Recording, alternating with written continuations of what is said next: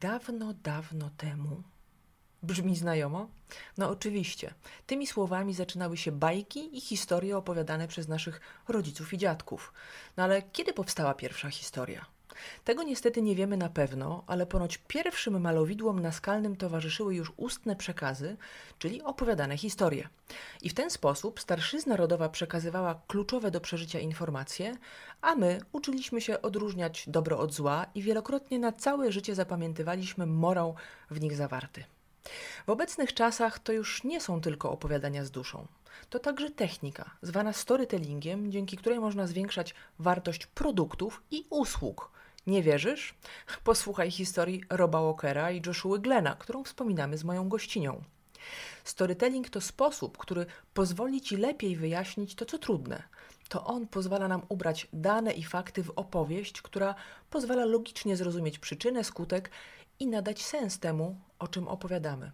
Zapraszam na rozmowę z prekursorką storytellingu w Polsce, praktyczką tematu, która innymi założyła mistrzowską szkołę storytellingu biznesowego oraz Akademię Wideo Storytellingu Online, Moniką Górską. Sprawdź, jak różne są odcienie biznesu.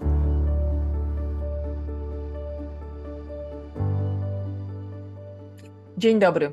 Dziś moją gościnią jest Monika Górska, prekursorka storytellingu w Polsce i mówię to z pełną odpowiedzialnością, ale również praktyczka storytellingu, bo wspaniale opowiada historię.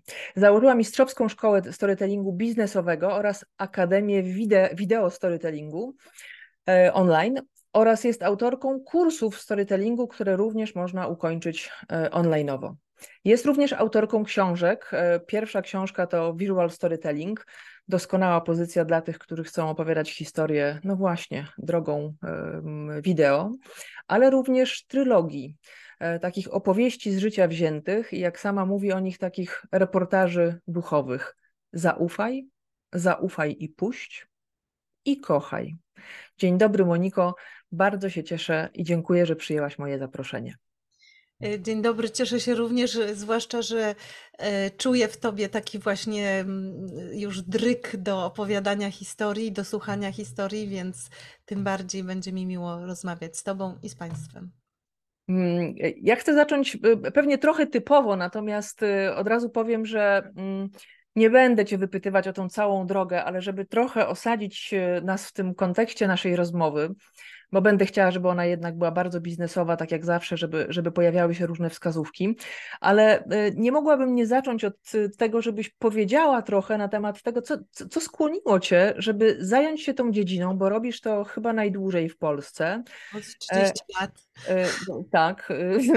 Już nie chciałam tego mówić dobrze, że to do, dodałaś, bo. Taka prawda. Bo, ja bo, uwielbiam swój wiek.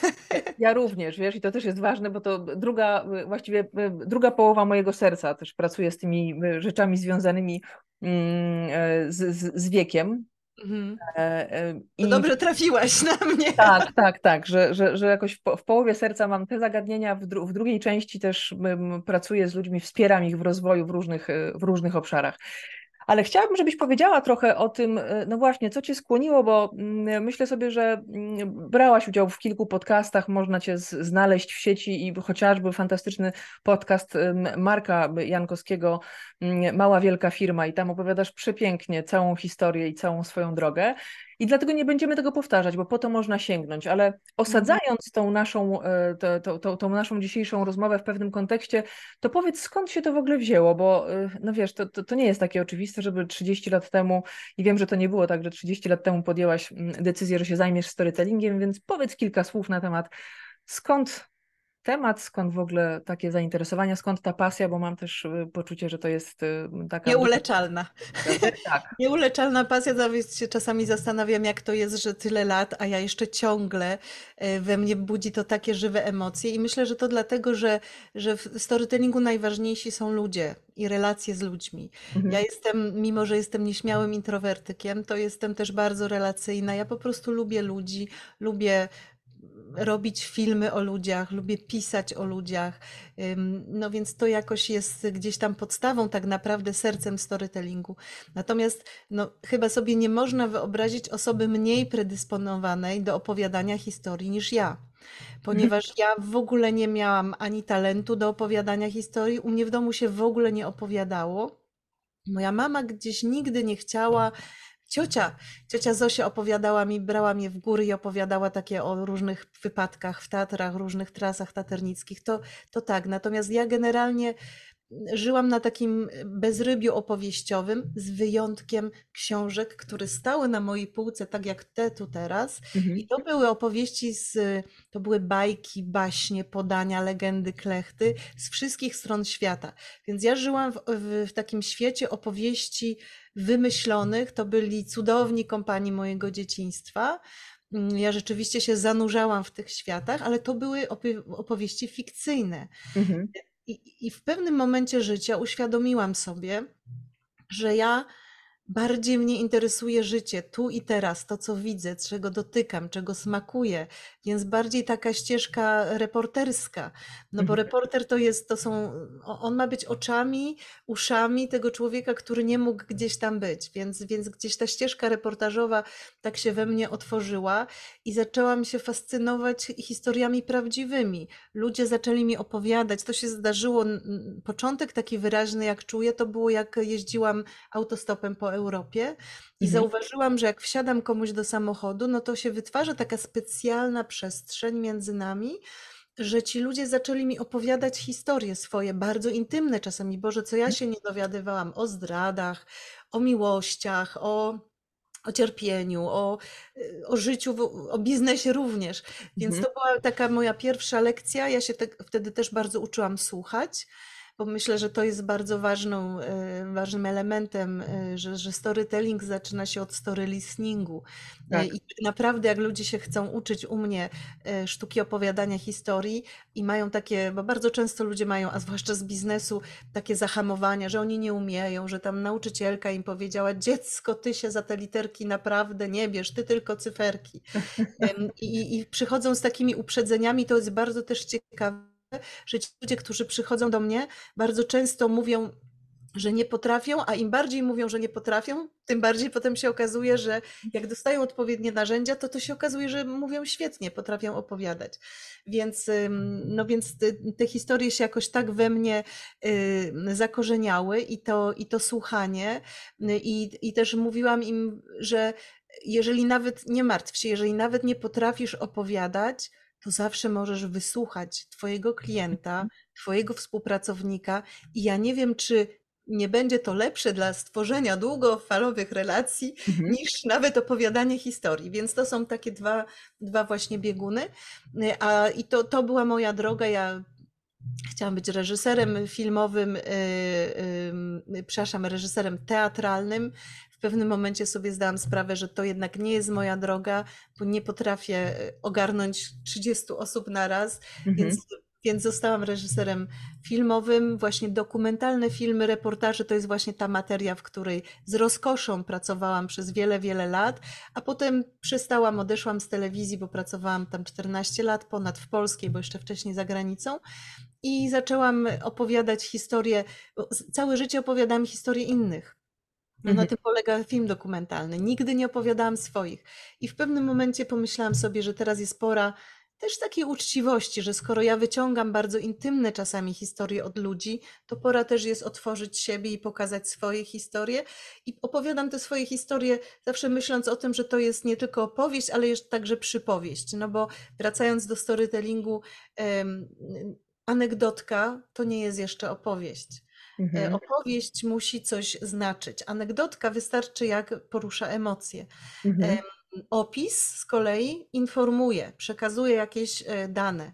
Natomiast tam, gdzie są i emocje, i przesłanie, czyli coś, co jest przypowieścią, co ma jakąś, e, jakąś uniwersalną wartość dla mhm. słuchacza, to tam się zaczyna storytelling i storytelling biznesowy właśnie. A no właśnie, ja się będę pytać o ten storytelling biznesowy, bo to mam wrażenie, że to jest od kilku ładnych lat taka umiejętność, yy, powiedziałabym jednak, że mocno miękka, A, której, prawda, tak, tak, tak się o tym mówi. Tak, ja wiem, ja wiem. Ja Natomiast- chętnie o tym powiem coś. E, Tak, no bo to, to wiesz, jak, jak, jak gdzieś tam nastawiasz y, ucha i rozmawiasz z mm, ludźmi, którzy no, szukają dobrych rozwiązań dla na przykład swoich liderów czy swoich menedżerów, mówią, wiesz, bo to jest taki miękki temat, no i tak Tak, nauczyć ich opowiadać, y, op- opowiadać historię. Tak. Zresztą chyba mm, to Carnegie mm, Institute, y, Institute of Mhm. Technology kiedyś y, podał, że 85% sukcesów zawodowych, właściwie na 85% sukcesów zawodowych mm, i finansowych y, składają się trzy umiejętności, czyli umiejętność przede wszystkim komunikacji, tego w jaki sposób negocjujemy i jak budujemy relacje. No i tak czuję, że ten Tak. storytelling jest tam wszyty zresztą w każdą z tych. Wszystkich tak, to, to jest tych ciekawe, co mówisz, bo faktycznie jest nawet książka, zaraz mam tu gdzieś ją na półce. Może ja mam na biurku. Tell, Tell to Win, y, opowiadaj, by zwyciężać. Mhm. I to jest właśnie książka takiego jednego z głównych negocjatorów, który tam te wielkie kontrakty w Stanach z, z, z Sony, z no, no, same takie czołowe marki. Ja mam Disneymie, więc ja generalnie nie jestem w stanie zapamiętać imion i nazwisk, bardzo często mi się to myli, ale już pokochałam to.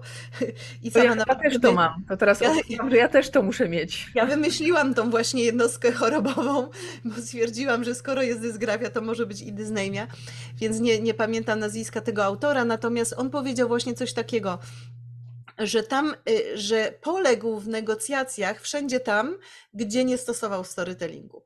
Więc rzeczywiście, y, wiesz, wracając do tego, co powiedziałaś, że umiejętność miękka, bo tak oczywiście się uważa, że to jest umiejętność miękka, natomiast ja bym powiedziała, że to jest umiejętność miękko-twarda. Mhm. To znaczy, że z jednej strony miękki jest efekt. To znaczy, że my nie, komunikacja dzieje się nie na zasadzie push, że ja cię popchnę do czegoś, tylko ja cię tak przyciągnę. Na- tak, że to, to, jest, to jest na pewno taka miękka,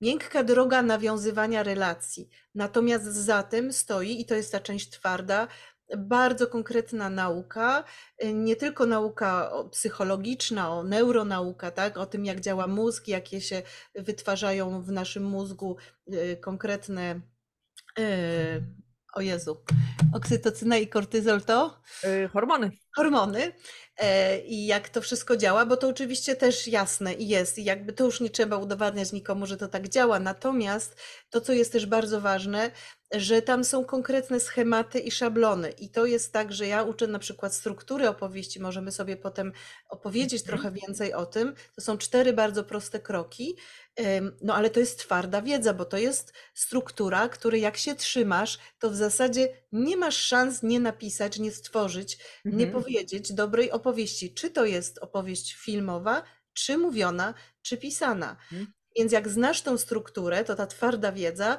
to daje ci wolność do mówienia już później, używając tej struktury, oczywiście w taki sposób, który jest zgodny z Twoją Mhm. e, wrażliwością, z Twoim stylem mówienia, no bo najważniejsze w storytellingu biznesowym i każdym, a nawet bardziej biznesowym niż każdym, bo możemy, mo, możemy mieć storytelling w Hollywood, prawda? Możemy mieć fikcję, to też jest storytelling, natomiast w biznesie to muszą być autentyczne historie. Mhm.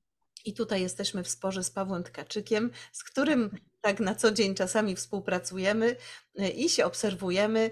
E, Natomiast tutaj mam taki otwarty spór, bo Paweł twierdzi, że muszą być opowieści zawsze tylko ciekawe e, i że to nie ma znaczenia w biznesie, czy one są prawdziwe, czy nie. Ja uważam wręcz przeciwnie, że one muszą być prawdziwe, muszą być autentyczne, oczywiście ciekawe również. Mhm. No to mam podobnie do ciebie, wiesz, może dlatego, że ja całe życie jestem związana z mm, y, biznesem i uważam, że ta prawda w biznesie Mhm. i ta emocja, która się niesie za historią, to ona sprzedaje. Że to są Tak. dwa aspekty, które powodują, że my chcemy, że my siła. wierzymy, że to jest siła marki, która opowiada pewną historię, którą, którą mnie by zaraża, a nie mnie tylko niesie, nie tylko inspiruje, e, Mhm. pokazuje, wiesz, coś magicznego. Że Ja to, mhm. E, Pamiętam, wiesz, bo mi się przypomniało, jak, jak mówisz o tym, e, jak kiedyś w, y, czekoladki wedle, to było chyba ptasie, tak, to było ptasie mleczko, miało taką wkładkę I na tej wkładce, nadal ma chyba, tylko nie teraz ma chyba jakiś celofan. Miało taką wkładkę białą i na tej wkładce była storytellingowo napisana opowieść o tym, jak, już nie pamiętam, chyba Jan Wedel założył tego wedle i co tam się wydarzyło i tak dalej. Cudowna kompletnie szyta, ja to nazywam marketingowa. Mam oczywiście olbrzymi szacunek do ludzi, którzy się zajmują marketingiem, natomiast w tym znaczeniu używam marketingowa, że ona była czuć nieautentyczna. Nawet była skonstruowana dobrze. Tam były mhm. te wszystkie elementy, ale po prostu się czuło, że to nie jest prawdziwa historia. I, I tak jak mówisz, kiedy jest prawdziwa historia, taka autentyczna, taka nawet chropawa, E, z jakimiś takimi, e, no takimi, wiesz, jak bursztyn, który nie jest taki wypolerowany do końca, mm -hmm. tylko ma te swoje takie rysy, albo nawet tą muszkę w środku, to to jest bardzo ważne, bo to powoduje, że, że te opowieści są bardziej wiarygodne. No w końcu, no o co chodzi w, w biznesowych relacjach? No zawsze na początku chodzi o zaufanie. Tak. Że ja ci chcę coś sprzedać, chcę ci dać jakąś wartość, ale ciebie nie zawiodę, że ty po pierwsze, że obiecuję jako marka i obietnicę dotrzymam, że ty naprawdę ten twój problem czy potrzeba zostanie, y, no przynajmniej ci pomogę w tym, tak? No bo zawsze, no mhm. wiadomo, nie mamy magicznej różdżki, ale, ale że jest to autentyczne, uczciwe, że ja ci chcę pomóc. I dzięki właśnie takim prawdziwym opowieściom, chociażby Happy Client Story, no, które pokazują rzeczywiście to, co się wydarzyło już w Twojej przyszłości, mhm. jak pomogłeś, jak uszczęśliwiłeś jakiegoś klienta, no to wtedy to nabiera rzeczywiście takiej takiego zakorzenienia i to wiesz, to, to co ja najbardziej uwielbiam w, to, w storytellingu biznesowym, to jest to, że można być sobą, a nawet hmm. trzeba być sobą, że tutaj udawanie i sztuczność nie pomoże i że błędy są ok, że czasami nawet jak się tą opowieść opowiada, czy gdzieś tam y, się ją pisze i ona może nie jest taka właśnie wypolerowana na, na wysoki połysk, mhm. ale ma właśnie rys taki autentyczny, to to są najbardziej e, mocne opowieści i one budują największe zaufanie. No tak, i ten taki to chyba z Pixara, z tych historii Pixarowych, ten element związany z tym, czy jest za kogo trzymać kciuki. Jak powiedziałaś, A. nie do, nie do e, szlifowanym e, bursztynie, to tak mi przyszło do głowy, że te perypetie bohaterów powodują te emocje, które nas wciągają w te historie i, e, i tak trzymają nas mocno. Mm, bardzo, bardzo i też... Dobrze powiedziane. Bo to też chodzi o to, że no, no tak na tym polega, tak jak y, te nasze neurony lustrzane działają. Kiedy słuchamy opowieści, to, to identyfikujemy się z tym bohaterem y, i, i z jego wartościami przez te emocje, które w nas wywołuje. Dlatego to jest takie ważne, ta struktura opowieści jest taka ważna, żeby te wszystkie elementy się w niej znalazły, bo inaczej będzie po prostu płaski opis, nic nie poruszy, nikt Prawda? nie będzie czekał, co było dalej, co było dalej. I to, co jest chyba najważniejsze dla mnie, kiedy zaczynam pracę z czy mentorską, czy, czy jako trenerka storytellingu, to chcę pokazać ludziom, że te opowieści, które oni normalnie opowiadają, gdzieś tam jak już to winko odkorkują i już trochę mają takiego mniejszy, mniejszy stres, że nie potrafią, to, y, to, to te opowieści, które tam opowiadają i te opowieści, które opowiadamy w biznesie, różnią się tylko tym, że na, jak odkorkowujemy wino y, w towarzystwie dobrym, no to może, możemy opowiadać y, pierwszą z brzegu historię, jaka nam przyjdzie do głowy. Mhm. A w mhm. storytellingu biznesowym trzeba bardzo uważać nie jak się opowiada, bo jak się opowiada każdą historię mniej więcej tak samo, tylko po co się to opowiada. Czyli wybieramy tylko takie opowieści, które są strategiczne. Mhm. Nie opowiadamy o wakacjach, chyba że chcemy tak na luzie zbudować relację, o byłam na żaglach, ja też nie jeżdżę na żaglach, albo o byłam na winobraniu, ja też, to, ale to jakby to nie są typowe opowieści, nie? Ja jestem bardzo strict, jeżeli chodzi o opowieść, to ma konkretną strukturę, storytelling to jest konkretna definicja i tutaj właśnie to jest ten twardy jeszcze element, nie? Hmm. Także, także mm, opowiadamy te opowieści, które mają konkretne funkcje w biznesie, czyli albo budują zaufanie, czyli opowiadamy je, czy piszemy, tak? To znowu, czy to jest film, y, to, to, to, to tak samo jest, mhm. które y, mają na celu wzbudzenie zaufania, czyli u ludzi, którzy nas nie znają, czyli na przykład mamy na stronie taką opowieść, ponieważ no, tam trafiają różni ludzie, i którzy chcą się dowiedzieć, czy ja jestem wystarczającym ekspertem, żeby mu pomóc. Mhm. To będzie opowieść GPS. Mhm. E, czyli te kamienie milowe, które nas prowadzą do, pokazują naszą drogę do tego punktu, gdzie ja dzisiaj mogę Tobie, kliencie, pomóc. Mhm. Od początku, ale nie zupełnie jak się urodziłem, bo to nie jest CV, to nie jest kalendarium, tylko to są te kamienie milowe, które rzeczywiście e, spowodowały, że ja dzisiaj e, jestem tym, który ci może pomóc. To jest GPS. Potem mhm. są inne opowieści, są, są DNA, na przykład to jest opowieść o wartościach, którymi się ta marka czy, czy, czy osoba, jeżeli to jest, mhm. kto mówi swoją historię biznesową, kieruje, które się zazębiają oczywiście z wartościami klienta. Y, I to, to są takie, no to już jest zupełnie inny rodzaj opowieści. Ona, bym powiedziała, chyba ma największą moc, taką emocjonalną, jeżeli chodzi o chemię, która się wytwarza, i ona nie jest po to, żeby mi zaufać, tylko po to, żeby właśnie ta chemia się wytworzyła. To znaczy, żeby ta relacja się scementowała, czyli przede wszystkim mhm. często jest tak, że ludzie już coś wiedzą o tej marce i jak się dowiedzą jeszcze, że właśnie tej jednej sytuacji z ich życia, to tylko jest mhm. jedna sytuacja, to, to nagle mówią tak, to jest, to z nimi chcę pracować, bo z nimi jest mi po drodze, bo oni mają na przykład podobne wartości, nie? No i Happy Client Story, która opowiada jest jakiś social proof, tylko że nie nudna rekomendacja, która no, zastanawiamy się, czy to jakiś copywriter pisał komuś, czy nie, tylko faktycznie żywa, mięsista opowieść o kimś, komu pomogliśmy i to z kolei jest bardzo ważne w budowaniu wiarygodności społecznej. Y, że nie muszę ja opowiadać o sobie, tylko ja opowiadam o innym kliencie, któremu pomogłem. To też jest trochę historia o mnie, ale jednak z butów tamtego klienta. No i mhm. to jest zupełnie inna funkcja, prawda? I te, dobrze oczywiście jest mieć te trzy opowieści, um, które gdzieś tam pokazują różne aspekty. I po to wtedy opowiadamy tą historię, bo storytelling to jest sztuka, sztuka świadomego, budowania relacji poprzez opowieść y, albo metaforę, tą opowieść życia wziętą, mhm. albo metaforę, no w taki sposób, żeby właśnie wywołać natychmiastową reakcję i, i zbudować długofalowe y, relacje. Mhm. A to w ogóle przepięknie o tym opowiadasz i w ogóle jak sobie pomyślałam o tym, o posiadaniu, czy też napisaniu sobie trzech takich historii, bo bardzo wiele osób, które mnie słucha, też prowadzi swoje biznesy i wiesz, mhm. to jest wyzwanie, E, czasami y, to jest tak, że świadamy i tak, i czujemy, że, że, że mamy do opowiedzenia jakąś historię, zaczynamy ją przekładać na papier i się mhm. okazuje, że ona nie niesie, wiesz, że, że nie mamy tej y, umiejętności, ale wspomniałaś o... Mm, e, umiejętności, ale też struktury i szablonu, wiesz, bo tak. to Paradoksalnie, tak, tak. naprawdę, ja myślę, że ja z mojego doświadczenia, że, przepraszam, że ci wchodzę w słowo, ale ja przeszkoliłam naprawdę tysiące ludzi i na żywo, i te, tymi moimi produktami online. I na Przysięgam ci, nie spotkałam osoby, może, może dwie, może jedną, która faktycznie jakby czuła, tak jak z umiejętnościami językowymi. No jest tak, że po prostu no, niektórzy mają umiejętności językowe wybitne, a niektórzy nie i będą się uczyć tego angielskiego od rana do wieczora i naprawdę no, nie nauczą się, bo gdzieś nie mają umiejętności. Natomiast ze storytellingiem jest inaczej. Generalnie, jeżeli ludzie, którzy mówią, że nie mają umiejętności, mhm. nie mają, to nie jest prawda, że nie mają umiejętności. Ja mówię o moim doświadczeniu. Mhm. Bo w efekcie pisali te opowieści, więc widziałam rezultaty.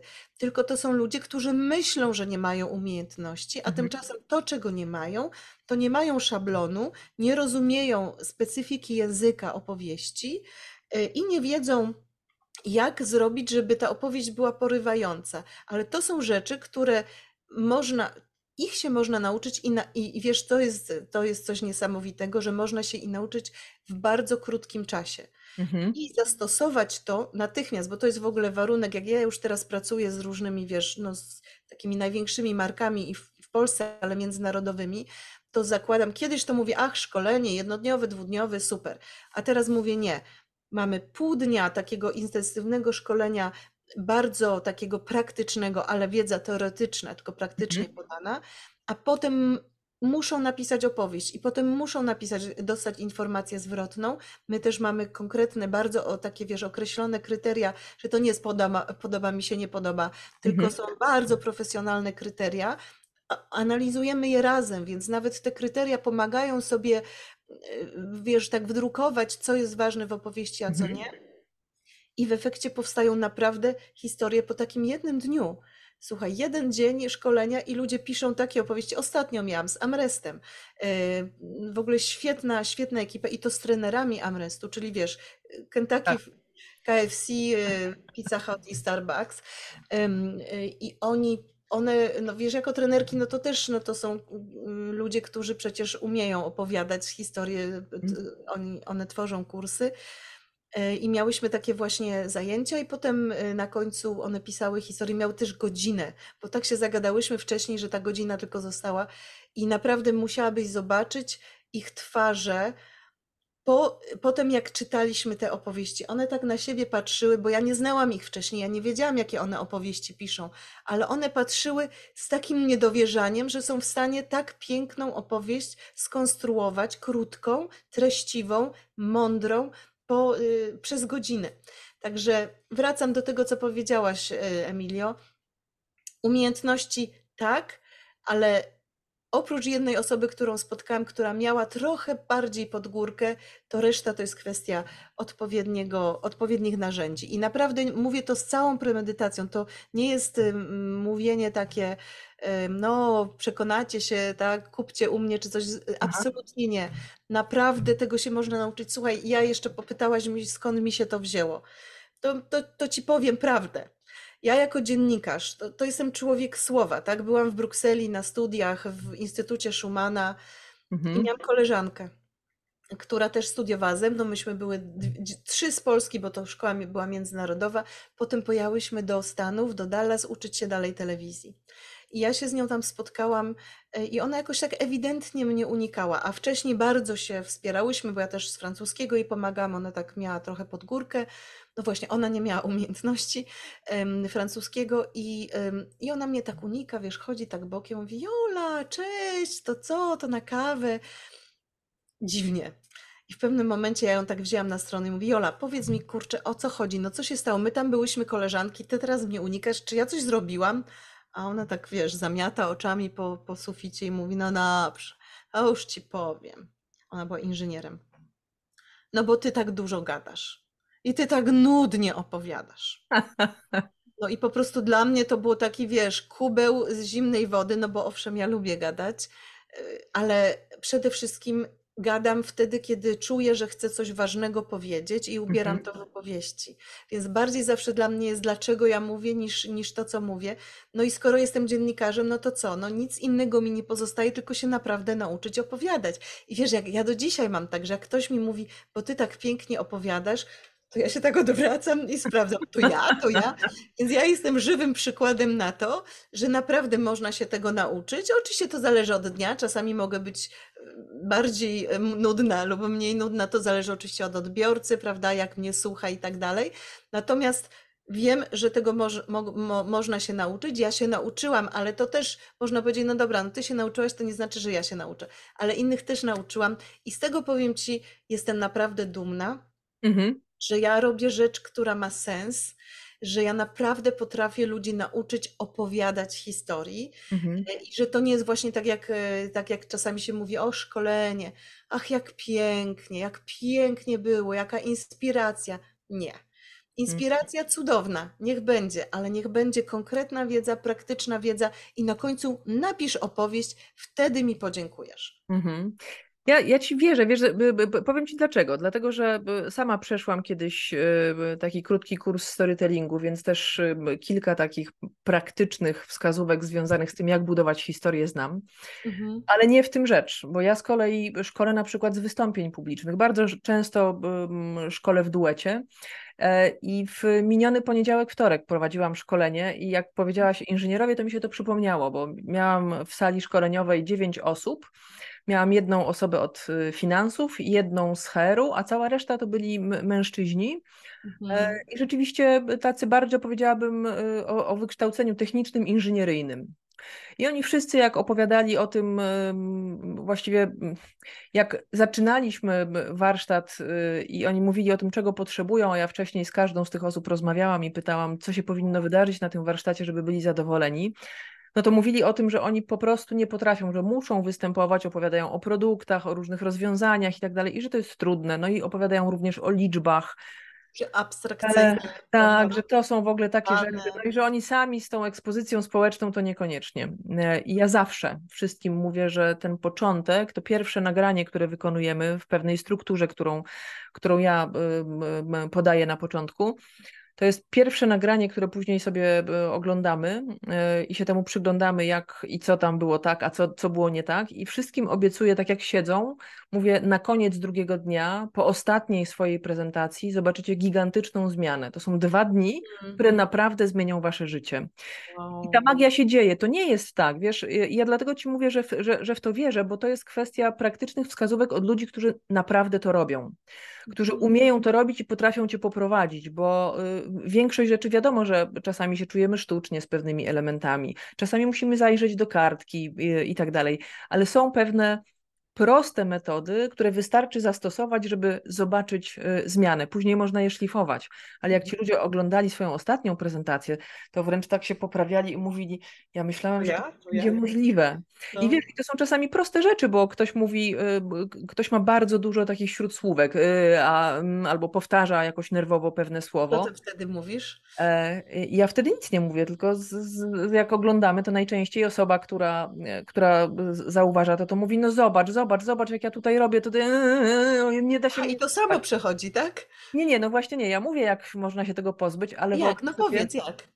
Wiesz, jedną z najprostszych metod pozbycia się takich śródsłówek jest opowiadanie krótkich historii, takich dwu, trzyminutowych, na przykład przy porannej kawie siadasz za biurkiem, parzysz sobie pierwszą kawę, bierzesz do ręki, nie wiem, pilota czy długopis i opowiadasz historię.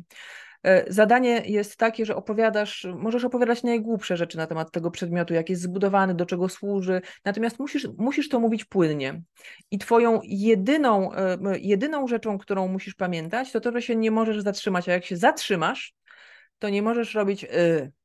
I jak pilnujesz tylko jednej rzeczy i uczysz się płynnego mówienia, i to, y, a i tak dalej, te różne y, rzeczy, które ludzie tam wplatają, albo no właśnie, mm, no, mm, jak zaczynają zastępować pauzą, to dodatkowo uruchamia im się e, dodatkowy element, który też w storytellingu ma ogromne znaczenie, czyli praca ciszą.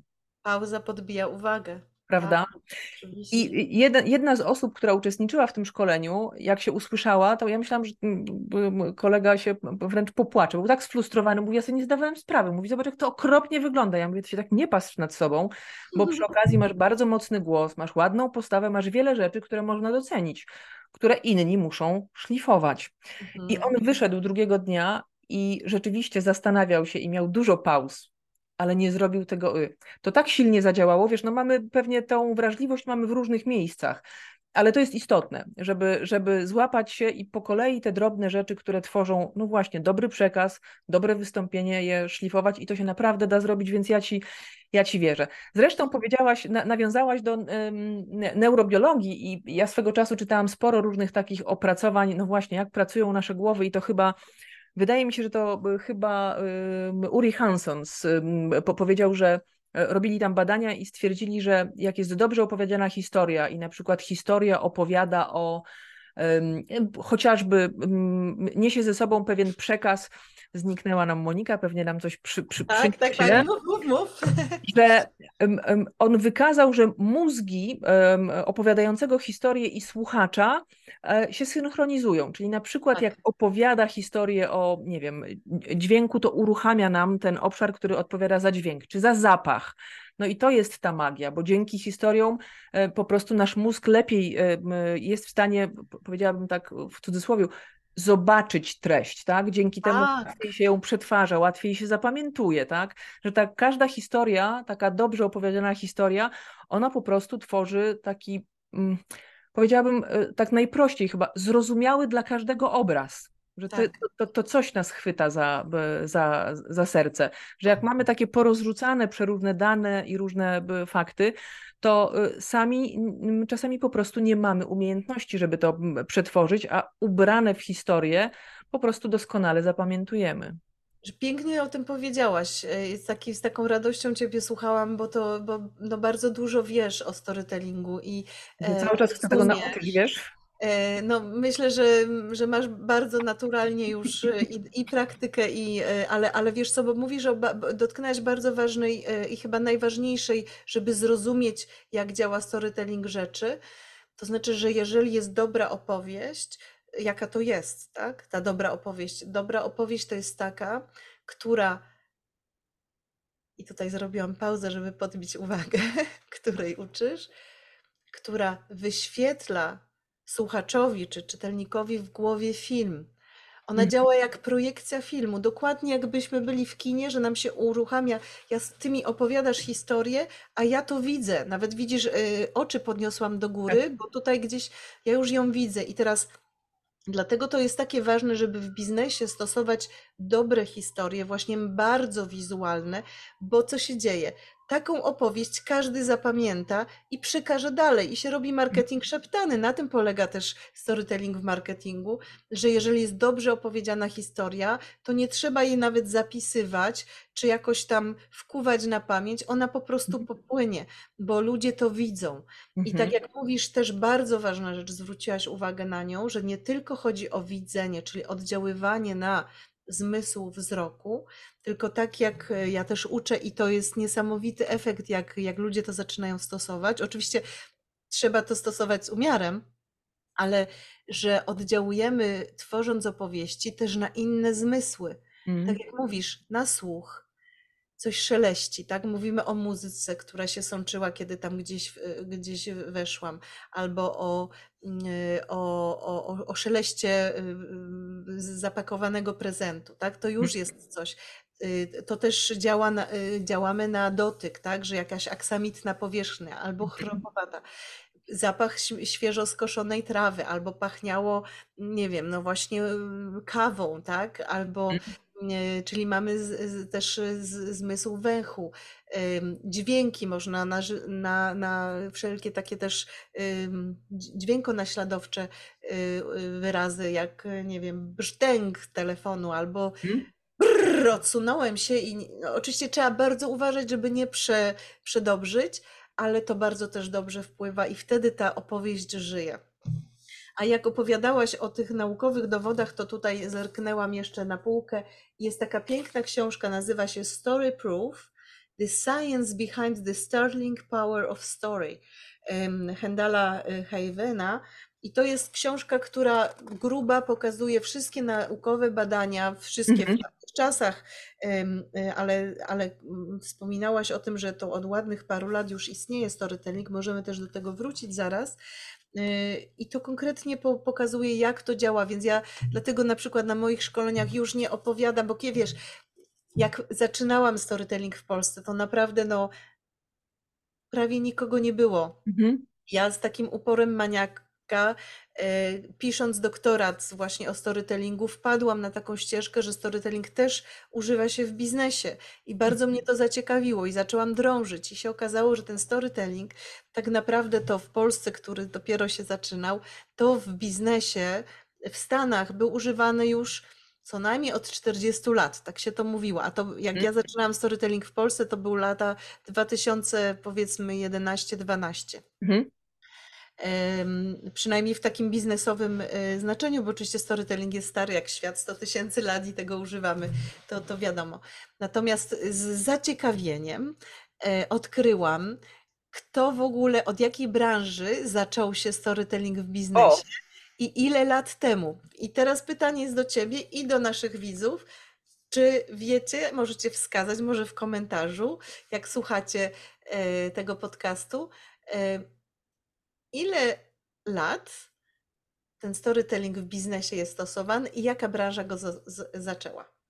Rozumiem, że teraz na to nie odpowiemy, to to zaparkujemy, a ja muszę teraz pamiętać, żeby Cię dopytać, bo nie mam pojęcia. Ja to powiem, ja... tylko chciałam dać szansę. A, ja myślę, czy powiem Ci tak, ja po pierwsze nie wiem, ale kiedyś próbowałam znaleźć odpowiedź na pytanie, kiedy została opowiedziana pierwsza historia. I nikt się nie, nie ma takiego miejsca, w którym ktoś by powiedział, pierwsza historia została powiedziana X, Y, Z. Nie ma. To znaczy nie ma Nigdzie mhm. nie znalazłam odpowiedzi na to, na to pytanie. To ja też mogę o tym opowiedzieć trochę. E, że wiesz, że, że, że oczywiście zaczynały się pewnie jakieś bajki, opowieści, jakieś tam historie z pokolenia na pokolenie, żeśmy się uczyli. Natomiast przez chwilę przyszło mi do głowy, że, w, bo na pewno znasz tą e, pozycję potęgę mitu Campbella. Oczywiście. Że, że, że, że tam gdzieś może ten storytelling jest, ale nie, nie mam bladego pojęcia. No to, to zdrać. Znaczy, generalnie mówi się, ale tak jak mówisz, i to bardzo słusznie, nie wiemy, kiedy pierwsza historia została e, stworzona, natomiast mówi się, że to jest gdzieś 100 tysięcy lat, kiedy opowiadamy historię i że generalnie opowieści od samego początku Y, były używane do przekazania bardzo ważnych treści, to znaczy, który owoc możemy jeść, a który nie, jak mhm. polować na tego zwierza. To były takie podstawowe opowieści, które były przekazane z, z pokolenia na pokolenie, żeby po prostu przeżyć. One były, opowieści były potrzebne do przeżycia, ale oprócz tego one były potrzebne, żeby budować tożsamość, kim my jesteśmy jako plemię, jako rodzina, Jaki jest sens tego, co robimy? To oczywiście y, trudno sobie wyobrazić, nie wiem, australopitka, który się zastanawia nad sensem życia, ale poczucie sensu od hmm. samego początku jest wpisane w nas. Więc hmm. tożsamość była też przykazywana za pomocą opowieści. I teraz oczywiście, że opowieści były używane zanim jeszcze powstał język pisany, zanim były kodeksy prawne. Tak, ja no właśnie. Ja... tym dlatego nie wiemy, kto powiedział pierwszy. E, znaczy, tak, ja, ja słyszałam, że to są te pierwsze malowidła naścienne. Właśnie chciałam o tym powiedzieć. Taka jest moja hipoteza, bo ja jak doktorat pisałam, to właśnie zaczęłam od tego, mhm. że tam mamy je nie zapisane, ale uchwycone. I jakby sobie wyobrazić e, Lasko na przykład, e, mhm. te, te, te jaskinie, które mają tak naprawdę, to to jest tak jakby sobie wyobrazić ekran kinowy i mamy te bawoły, te bizon, to wszystkie tak. te zwierzęta, które pędzą w tych takich ochrach, nie, pomarańczach, brązach. To było bardzo realistycznie namalowane.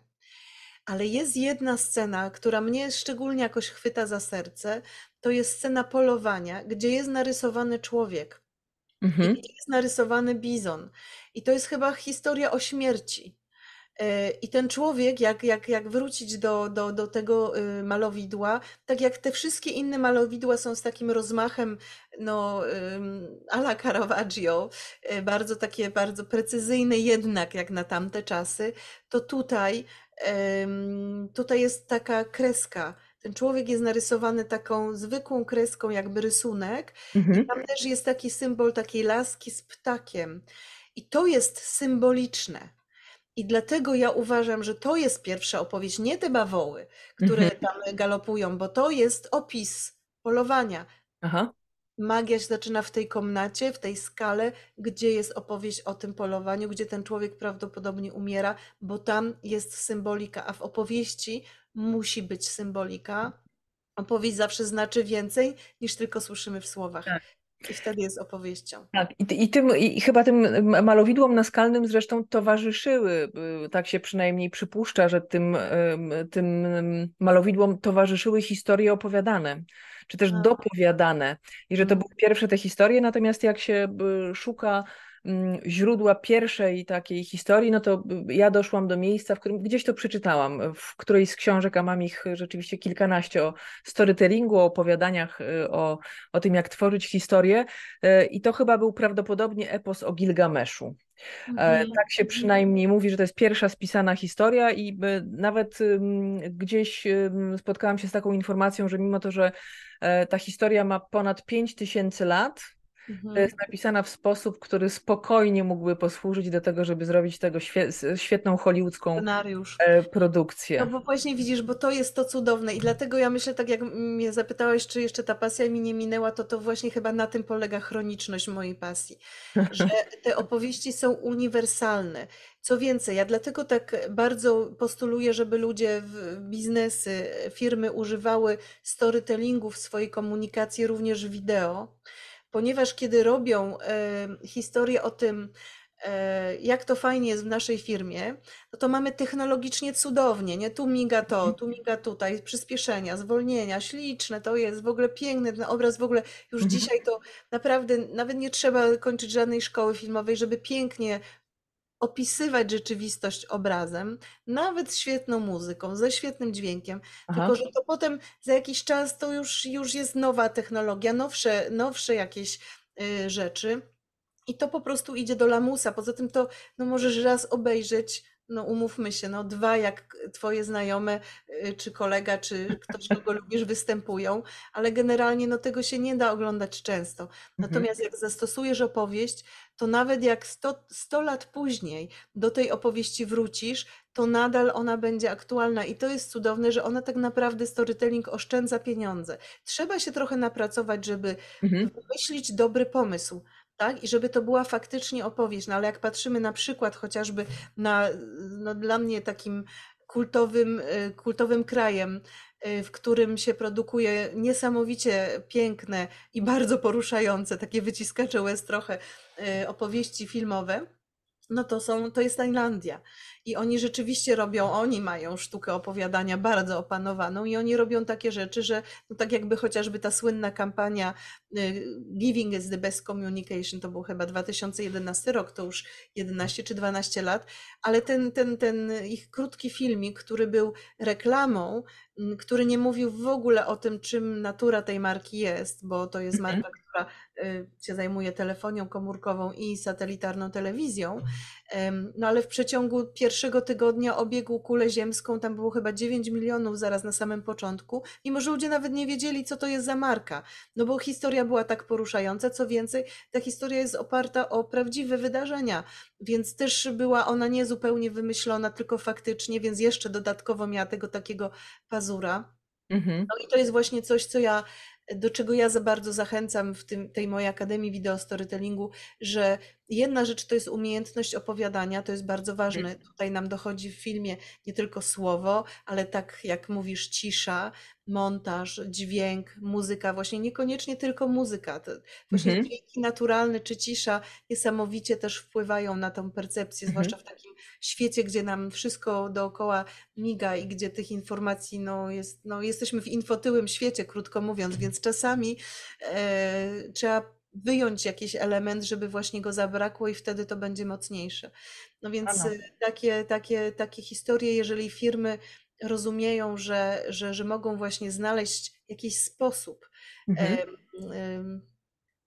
No to to się potem dzieje, że nawet, bo, bo ja też uważam, że to nie jest kwestia budżetu. Oczywiście, że no, sztuka wideo wymaga wię, wię, większych nakładów środków, to jest jasne, ale też impact jest dużo dłuższy, większy, y, bardziej długotrwały. Ale przypomina mi się na przykład taka firma y, Szkoła Językowa. Więc wiesz, no co można po, pokazać kreatywnego o szkole językowej, żeby zapadło w, w, w pamięć, nie? No co, no, no uczą się ludzie, tak, jest jakieś laboratorium, mają słuchawki, powtarzają, no nuda. Mhm. A oni wymyślili, słuchaj, tak niesamowitą historię, chcesz opowiedzieć? Y, Ja nie znam tej historii, ale mogę opowiedzieć? oczywiście, że tak. Okej, bo y, to, to historia jest taka, że wyobraź sobie, że jest tak, jest wszystko w, w, jednym planie, czyli mamy takie zbliżenie na taką dużą misę z, mm, z wodą. W tej misie pływa sobie złota rybka.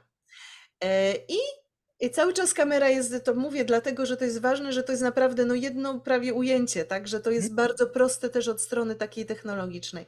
I nagle co się, że o, to może pytanie, co się musi wydarzyć, żeby zaczęła się opowieść? Pływa sobie złota rybka. Co by się musiało wydarzyć, żeby napięcie wzrosło? No, myślę sobie, że taki kot, który wsadza rękę do złotej rybki. A, widzisz, no cudownie, no właśnie dokładnie o to chodzi. Zobacz, prosta niby rzecz, ale już to I napięcie rośnie. Tak, bo my chcemy wiedzieć, czy on ją złowi, czy też nie. No więc dokładnie taka sytuacja jest, to, to sobie stoi w kuchni, podchodzi do tego kot. Jeszcze oni użyli dźwięk trochę z takich, no to, szczękopodobnych, tu, tu, tu, tu, tu, tu, tu, nie, więc już tam oczywiście emocje są dokładane. I oczywiście i, i, i montaż y, równoległy i na przykład trzeba wiedzieć, że jest coś takiego jak montaż równoległy, po to, żeby wzbudzić to jeszcze większe emocje. Mhm. No więc y, patrzymy na kota, nie? Zbliżenie, że kot tam chce już y, zagląda, rybka, która po prostu tam przerażona się trzepocze po tym, po tym swoim szkle i nagle kot już zanurza łapę, a rybka nagle robi co? Hał, hał, hał! I odskakuje. I teraz jest y, podpis taki, że y, języki, y, znajomość języków może ci uratować życie. No wyobraź sobie, nie? Taki pomysł prosty. Zmienili dźwięk, dali rybce psa dźwięk, kot się przestraszył, prosta historia. No, trzeba ją oczywiście wymyśleć. Mhm. E, ale świetna reklama dla szkoły językowej i ludzie sobie po powtarzali, oczywiście to się stało wiralem, bo, bo o to też chodzi, żeby ten marketing się robił za darmo e, w pewnym momencie już, nie? I bo ludzie sobie to udostępniali, no bo, bo był świetny pomysł. A przy okazji robili reklamę szkole. A wiesz, natomiast myślę sobie, że y, świat się staje coraz bardziej wymagający. Myślę sobie, że my ze względu na to, że jesteśmy, mamy tak wiele informacji, które przyjmujemy każdego dnia, to taka dobra historia naprawdę musi nas złapać za serce i musi być mega krótka e, i nas wciągnąć i, po, i pociągnąć, albo zrobić coś takiego. No właśnie, ja Cię za chwilę będę o to pytać, bo, bo, bo, bo to jest myślę niezwykle istotne, co takiego zrobić, żeby złapać to zainteresowanie, żeby z natłoku informacji, którymi jesteśmy bombardowani, no mhm. właśnie, żeby to właśnie ta nasza historia y, przykuła. To znaczy, wiesz co, ja myślę, że tylko, tylko y, powiem Ci jedną rzecz. Jeżeli my teraz sobie tak mówimy, mówimy o różnych rzeczach, tak storytelling, sztuka opowiadania, opowieści pies, hmm? ale wiesz, 23 lutego ja wsiadłam do samochodu i to pamiętam, była taka zima y, bardzo ostra i w radiu mówili, żeby nie, nie jechać, bo, bo, no bo warunki są niebezpieczne. Hmm? Ja jednak pojechałam, jechałam nad morze, bo byłam taka zmęczona. E, postanowiłam odpocząć. No to mhm. zobacz, natychmiast zaczynasz słuchać, nie? To ja oczywiście teraz trochę tam podegrałam tą historię, ale gdybym ją tak naturalnie wplotła, to jest coś, że jeżeli my czujemy i ten mózg nas tak działa, że oto się zaczyna opowieść, to my się natychmiast włączamy w tryb yy, słuchania. Potem musi się wydarzyć coś ważnego, o czym ty mówisz, mhm. żebyśmy chcieli zostać z tą opowieścią. I dlatego ja wiesz, uważam, że nie ma zbyt, yy, yy, znaczy fajnie jest mieć krótką opowieść. I oczywiście, że jak zastosujesz strukturę opowieści, to ta sama struktura ci yy, zastosujesz ją do 30-sekundowej opowieści i do godzinnej opowieści, i ona nadal się sprawdzi. Natomiast ja uważam, że nie ma zbyt długich opowieści, są tylko nudne opowieści. Albo źle opowiedziane. Źle opowiedziane, tak. E, natomiast ja rozumiem, że to, że jak mówimy o storytellingu, to może być też treść, którą e, wrzucamy na przykład do social mediów. E, czyli możemy opowiadać historię w ten sposób. No i właśnie, jak siedzimy sobie twarzą w twarz, czy nawet tak jak my teraz, korzystając z rozwiązań online'owych, to złapanie uwagi, mam wrażenie, że w takiej relacji jeden na jeden jest dużo prostsze, mhm. bo y, jesteśmy skupione, jakby umówiłyśmy się, umówiłyśmy się na rozmowę, więc y, ja byłam bardzo ciekawa tej rozmowy i w związku z tym jestem cały czas, a to miło mi bardzo, więc jestem z tobą i wiesz, no, jesteśmy nastawione na to, żeby gdzieś by wymieniać myśli. Mhm. To wydaje się być prostsze, zatrzymać uwagę mnie twoją, a tobie moją. Mhm. Ale teraz jak poprowadzić y, historię, żeby, no właśnie, złapać kogoś tą, złapać tę uwagę już w pierwszych zdaniach i żeby te nasze historie, bez względu na to, y, no właśnie, y, jak w środku dobra została w ogóle odczytana, czy one są czy, czy, czy, są jakieś takie Twoje sprawdzone, ulubione techniki łapania, e, łapania czytelników czy odbiorców, e, na przykład w social mediach? Bo tam potrzebujemy czasami ułamków sekund, żeby wiesz, ktoś wchodzi albo nie. Tak, e, znaczy generalnie w ogóle z wszystkim w komunikacji jest tak, że to są ułamki sekund, ale, mm, ale powiedzmy, że nie takie zupełnie ułamki, chociaż tam liczyli, że 8,5 e, sekundy chyba złote rybki mają, a my mamy e, ten, ten attention spin, a, a my mamy trochę chyba krótszy nawet od złotych rybek, ale z mojego doświadczenia jest tak, że generalnie tam, gdzie jest opowieść i gdzie ludzie czują, że to jest opowieść, tam mamy taki kredyt zaufania. To jest pierwsza rzecz. Po drugie, właśnie moi studenci robią coś takiego i, i publikowali e, też efekty, bo najlepiej, bo wiesz, no ja, ja mogę różne rzeczy tu opowiadać, ale tak naprawdę trzeba po prostu to sprawdzić u siebie, czyli napisać taką opowieść, na przykład napisać post, w którym się zrelacjonuje, czyli opiszę, co tam ostatniego na przykład robiłam na szkoleniu, jak to jest powiedzmy trener, tak? Y, i punkty i coś tam. I drugi post, taki sam, y, w podobnej porze, no bo to wiadomo jeszcze, że tutaj zawsze to są takie czynniki niezależne od nas, zrobić z opowieścią i zobaczyć, jaki będzie efekt. Moi studenci robili tak, że mówili, że to jest przebicie na Facebooku 1 do 10, czyli mieli o tyle więcej wyświetleń, jak hmm. używali opowieść i to nawet długą.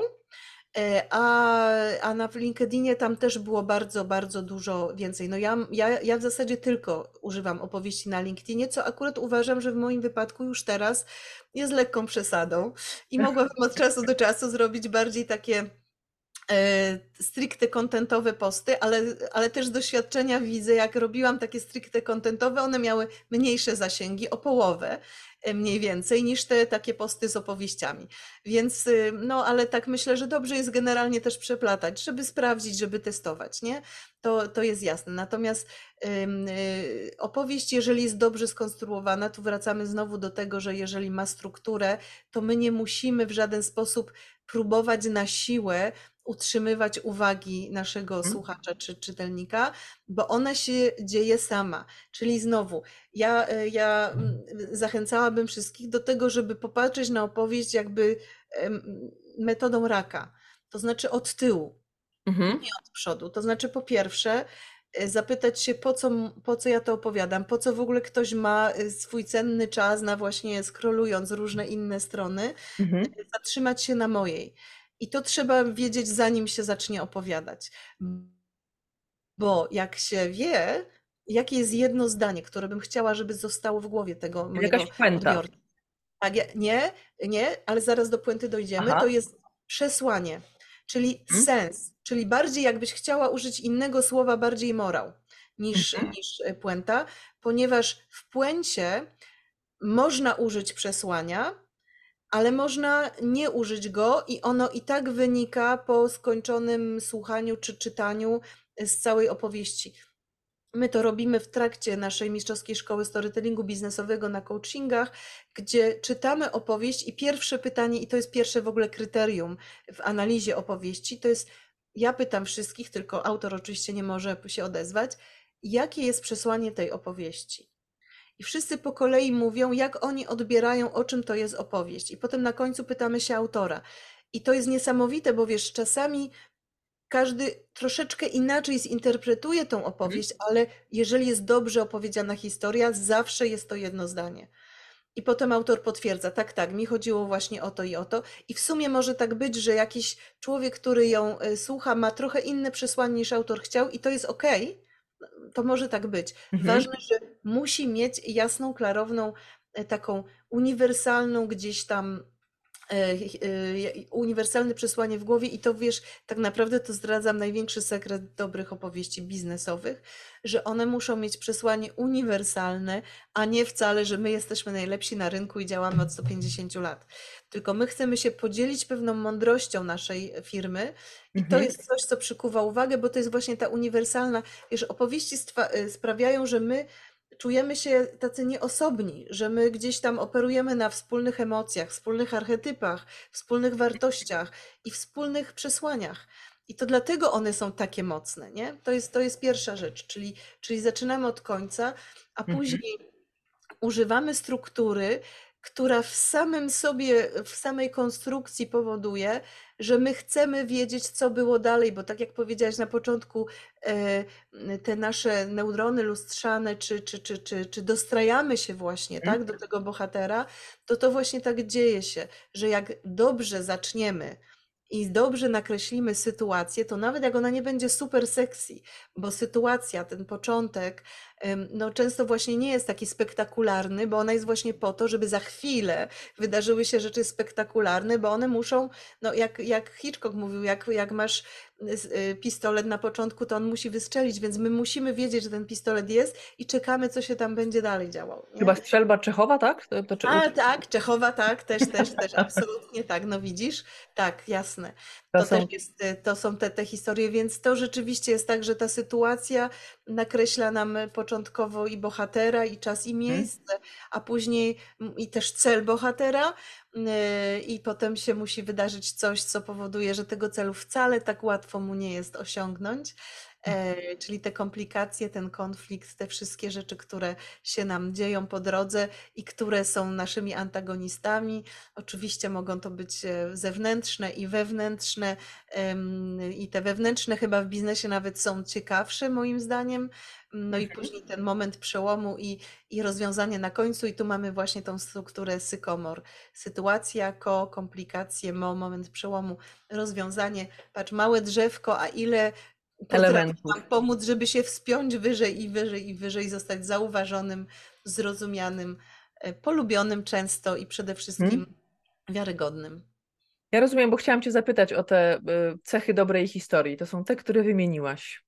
To są te, które wymieniłam z jednej strony, czyli ta, ta struktura, która prowadzi do tego, że chcemy wiedzieć, co było dalej, ale też myślę, że tych najlepszych, no to co, co, co odróżnia taką przeciętną, według, według Sykomora, jak zbudujesz opowieść i twój język będzie adekwatny do opowieści, czyli to nie będą, my studiowałyśmy, jak już wcześniej się dogadałyśmy przed nagraniem, e, polonistykę, więc my Y, my, my u, u, umiemy używać bardzo literackiego języka, zdań wielokrotnie złożonych, bardzo rozbudowanych, pięknych imiesłowów, strony biernej, czynnej i tego wszystkiego, tylko właśnie to trzeba wszystko zapomnieć, kiedy się tworzy opowieści. I ja miałam z tym kłopot. Ja musiałam się oduczyć, trochę tak jak kiedyś moja, moja siostra, która pięknie śpiewała, uczyła się w szkole muzycznej i ona poszła na przy ognisku, wzięła gitarę i zaczęła śpiewać takim głosem operowym i po prostu wszyscy o, więc ona się musiała oduczyć tego śpiewu, żeby śpiewać Aha. przy ognisku. I tak samo jest ze storytellingiem, że my się, jeżeli mamy takie naleciałości literackie, to trzeba się oduczyć, bo język opowieści to jest język dla ucha, nie dla oka.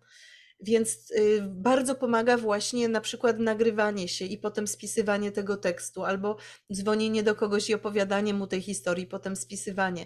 Mhm. Czy te właśnie wszystkie cudowne w iPhone'ie y, y, aplikacje, które nam pliki właśnie dźwiękowe zamieniają na tekstowe, no to jest wielkie narzędzie, bardzo po, pomocne dla storytellera, bo potem edytować możemy i wszystko możemy robić, nie? Ale mhm. najważniejsze, żeby to był ten język mówiony, prosty. To nie znaczy, że muszą być tylko same krótkie zdania, ale generalnie taki prosty w odbiorze, bardzo konwersatoryjny.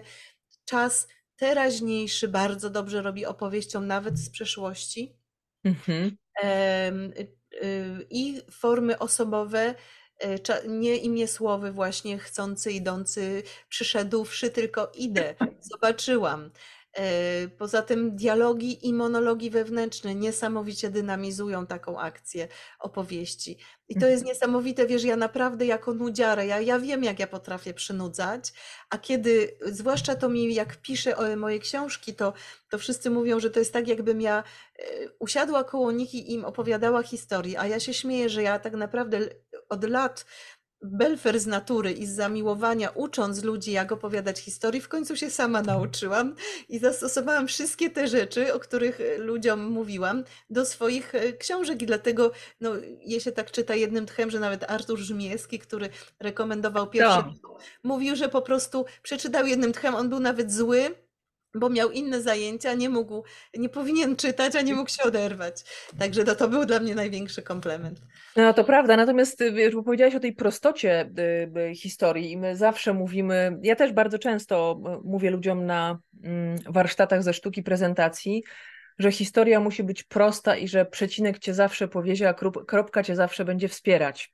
A, to ładne. Wiesz, bo myślę sobie, że w tym jest, no bo mówimy sobie o, jak mówimy o takiej prostocie języka, narracji, ale też chronologii, pewnej sekwencji zdarzeń, hmm. no to potrzebujemy jej prostej, bo też bardzo często, no, możemy założyć, do kogo mówimy, czasami, czasami doskonale wiemy, ale mhm. jeżeli historia ma trafiać do mas, mówimy o historii biznesowej, no to mhm. te wielopoziomowe dygresje, taka no, tak, ochota tak, sięgania po ten taki wyrafinowany bardziej język, ale też taka retrospekcja, skakanie po osi czasu, czy też um, przeróżnego rodzaju ogólniki, do których ja mam e, ogromną tendencję. Gdzieś ktoś, mm. czasami zapominam, zapominam twarz i imię. Mhm, że to jest niezwykle, niezwykle istotne. A gdyby, Detale, nie? Tak, że, że, że wiesz, że, że one nas osadzają, tak? Że, mhm. Żeby nie było żargonu branżowego. Ale mhm. chciałabym Cię zapytać o coś, bo mm, ja jako mm, osoba, która pracuje w biznesie, bardzo często dostaję pytanie. Mhm. Wszystko świetnie, Pani Emilio. No i mam ochotę powiedzieć, wszystko świetnie, wszystko doskonale. Pani Moniko. Ten storytelling przekonała mnie Pani, e, że on robi dobrą robotę, ale ale. Właśnie. Jakie korzyści on przynosi firmom? Jak to zmierzyć, że ten storytelling y, działa? Czy jak rozmawiasz, y, bo czujemy wszyscy, że on jest istotny w biznesie, ale czy używa się jakiejś miary? Bo wiesz, te KPI w biznesie to jest coś mm. takiego, co tak, tak. mówią, to się musi zwrócić. To się musi zwrócić. To znaczy, rzeczywiście ze storytellingiem jest, y, jest trudna mierzalność takim znaczeniu, że storytellingu nie używa się tylko jednego tylko storytellingu. Nie? Właśnie e, ten człowiek, który napisał y, Tell to Win, e, on właśnie podaje, że wygrał konkretne negocjacje, podawał kwoty, albo przegrał, jak nie użył storytellingu, więc on ma konkretne kwoty mhm. podane. Mhm. Natomiast, natomiast więc, więc gdyby, bo to jest trochę tak, jak z cudami w Lourdes, bo kiedyś robiłam film o tym, jak te cuda były liczone i dlaczego teraz nie ma tam cudów, a kiedyś były. No bo tam mhm. bardzo jest prosta zasada. Cudem jest, e, wtedy jest, e, może Kościół rozpoznać coś jako cud, kiedy nie zostało zastosowane inne leczenie. No a w dzisiejszych czasach, no, no jak, no, no każdy ma mhm. jakieś wspomagające leczenie, więc dlatego tych cudów już teraz tam się tak nie kwalifikuje. I trochę jest tam ze storytellingiem tak samo. To znaczy, żeby, żeby był mierzalny, to trzeba by powiedzieć, ja tylko użyłem storytellingu i to w efekcie przełożyło się na coś. I to jest trudne, mhm. bo przecież firma no, używa różnych, e, różnych sposobów komunikacji. Natomiast ja mogę powiedzieć konkretne przykłady, gdzie ludzie zastosowali, znaczy zmienili komunikację biznesową na storytellingową.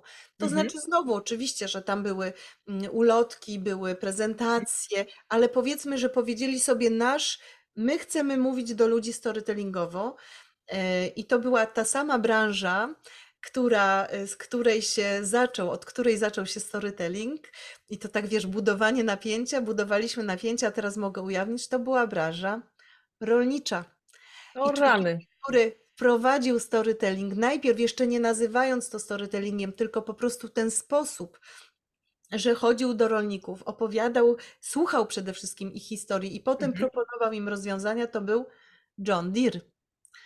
O. Czyli żółty jeleń na zielonym tle z traktorów, to jest właśnie ta firma i to było 200, no niecałe 200 lat temu. A ludzie, którzy wprowadzając, jakby idąc za ideologią i, i sposobem tej narracji Johna Deera, wprowadzili to do swojego czasopisma, który się nazywa The Pharaoh i które istnieje od, to mniej więcej tak samo jak, jeżeli dobrze pamiętam, jak kino, mniej więcej, czyli 1980 czy 95 rok, gdzieś tam w okolicach tego były początki. Ono do dzisiaj istnieje. I w wersji papierowej jest tłumaczone na 40 języków. To był początek content marketingu. Dlaczego? Mhm bo oni nie mówili o tym, że najlepsze traktory są naszego, naszej firmy, tylko oni zawsze opowiadali opowieści i storytelling był numerem jeden i do dzisiaj jest. Więc jeżeli mówimy na przykład o e, wyznacznikach tego, jak można zmierzyć, e, że, że, że w firmie ten storytelling się opłaca, to spójrzmy na Johna Deera. Ta, ten magazyn przetrwał 100, y, ponad 120 ileś tam lat. Mhm. Do dzisiaj mimo że papierowe edycje gdzieś tam zamierają. Więc to jest pierwszy przykład. Drugi, konkretnie z mojego podwórka, to była też e, firma, branża rolnicza. E, mieli e, nowy nowy nawóz azotowy, naturalny, bardzo, bardzo taki eko, świetne też plony, no ale oczywiście droższy. I teraz jak przekonać rolników, którzy całe życie używali starego nawozu, że teraz oto właśnie mają używać jakiegoś innego. E, I, no i tam w magazynie zalegał ten, ten, ten, ten nawóz, już nie będę tutaj wymieniała nazwy, mhm. i po prostu katastrofa. I przyszedł nowy dyrektor do, do tej firmy. Tą historię można znaleźć u mnie na stronie, jak on sam to opowiada, więc jakby to, to, to są też fakty, można to sprawdzić. I, i, i on powiedział, że nie, że on, on też był moim studentem i powiedział, w takim razie opowiedzmy to storytellingowo i to powiedzmy, to storytellingowo to było takie, to nie była taka opowieść, opowieść 100% jak ja uwielbiam, tylko to był taki właśnie storytellingowy, że duża, jakby mamy taki sposób narracji właśnie który zahacza mocno o opowieść. Używali właśnie sykomora do budowy komunikacji, zrobili ulotki, on miał też prezentację. Oczywiście wszyscy po prezentacji dziennikarze na konferencji prasowej chcieli wiedzieć, co to jest za nawóz, czyli już tutaj na tej. Mhm. I on mówi nawet, że ta prezentacja nie była wcale super, bo on miał bardzo mały czas, ale potem całą komunikację u ustawili i wyprzedali cały magazyn. I mówi, że jakby mieli więcej, to by wyprzedali wszystko. Więc to są, no on mi nie podawał kwot, ale mogę sobie wyobrazić, że w tego rodzaju firmie to były wielomilionowe. Mhm. E, e, sukcesy. Oni by nawet sprzedali więcej, gdyby nie to, że tam te bakterie się muszą namnażać, więc to też jest jakiś taki okres. I postanowili wtedy, że ta firma będzie wszystkie następne komunikaty robiła właśnie e, używając storytellingu. Mm, więc, więc to, są, to, są, to są te KPI, o którym mówimy, ale mówimy, możemy też powiedzieć o ludziach, którzy właśnie na mediach społecznościowych, jak ten chłopak, o którym wspominałam, i to taki w, w, domorosły sposób, nie? No bo to mhm. on nie robił jakiejś wielkiej kampanii, bo to można samemu sprawdzić. Mhm. Była też, pamiętam, taka historia, jak, e, jak sprzedawano chyba na Allegro, jeżeli dobrze pamiętam, jakieś e, takie, zrobili chyba to nawet był jakiś eksperyment, że wzięli jakiś tam kubek, długopis, linijkę, coś tam. No, nie, to ta historia, nie, nie. To, to jak ta... to było? To ty lepiej wiesz, to tak, Nie, nie, to, to ja, ja, nie wiem, ona być może też była na, może to była też historia na mm, e, Allegro, mhm. natomiast y, to na pewno była historia z, ze Stanów Zjednoczonych. Tak, była tak. historia ze Stanów Zjednoczonych. no, która, Allegro, a, tak. Ja e, tak, to była, tak, to była historia Roberta Walkera, o ile sobie dobrze o. przypominam i Joshua, Jesus, ale to jest właśnie a propos tego pamiętania. Ja nawet już nie próbuję, wiesz? Nazwisk y, hmm? Joshua Glenn i y, Robert Walker. I to był chyba 2000, 2009 rok. Mhm. Kiedy, y, no właśnie, to jest taka historia, którą ja bardzo lubię.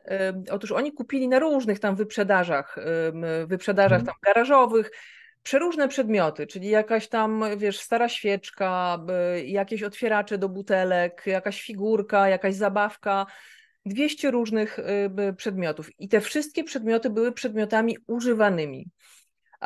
I z tego co pamiętam. Y, y, Które kupili pewno za 50 centów albo dolara. Oni je kupili łącznie, czy właściwie chyba średnia wartość każdej rzeczy była tam nieco ponad dolar, dolar 25 centów, jakoś tak. Nie, nie pamiętam dokładnie, ale Średnio mniej więcej tyle to wychodziło i e, pamiętam, że w tej historii to coś, co mnie jakoś ujęło, to e, to, to mm, że było napisane, że te przedmioty były o nienachalnej urodzie, czyli to nie były takie rzeczy, które chcesz mieć. Widzisz jakiś tak. bibelot i mówisz, że to ci pasuje, wiesz, gdzieś tam.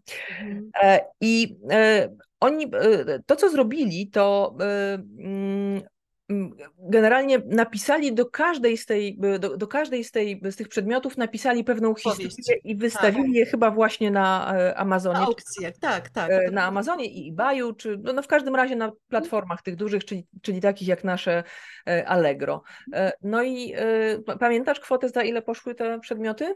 Nie pamiętam, ale chyba 200 dolarów to było chyba minimum za jeden przedmiot, jeżeli ale, dobrze pamiętam. Y, wszystko ale łącznie to nie wiem. Do wszystko do ostatniego przedmiotu y, sprzedali łącznie za 8 tysięcy dolarów. A ja szukam pieniędzy na moją książkę. to już wiem, co to będę już wiesz, co musisz zrobić, prawda? Tak. Monika, bo tak powoli kończy nam się czas, bo wiem, że masz y, dzisiaj kolejne spotkanie, ale ja chciałabym Cię zapytać jeszcze na pewno o trzy rzeczy. Mhm. Pierwsze, są różne struktury, to znaczy można się odwołać do bardzo różnych struktur, które gdzieś tam w różnych książkach są podawane, czyli ta tak, tak, podstawowa, tak. gdzieś tam, gdzieś te struktury historii, które mówią nam o tym, że, e, że mamy gdzieś Arystotelesa, który w poetyce napisał, jak, jak ma wyglądać grecki dramat, e, o tej strukturze dramatycznej e, i te szekspirowskie różne historie. Mamy mm. też strukturę Pixara, czyli pewnego dnia był sobie i tak dalej. Gdzieś tam wiem, że są storytellerzy, którzy się posiłkują fonegutem, albo struktura tego Dew Stevensona z tak. Middle Point i... Tak, bo to jest ten story, story theater method, chyba strategic storytelling in tak. business. Oj, to jest... Ja to, jestem pod, to, to, to, to mówisz o, o Doug, Dougu Stevensonie. Tak, o Dougu Stevensonie. To jest mój w ogóle mistrz, od niego się w ogóle zaczęło. Ja byłam u niego, wiesz, na, na byłam na mentoringu w, w Colorado. osiem scen, tak? Proszę? Tam jest osiem scen, w tej książce on opisuje osiem, tak, tak, scen. Tak, tak, ale ja, tak, to, to, znaczy to rzeczywiście jest człowiek, który, od którego można się uczyć storytellingu, a jestem, wiesz co, Emilio, bardzo pod wrażeniem, ile tych, tych struktur znasz.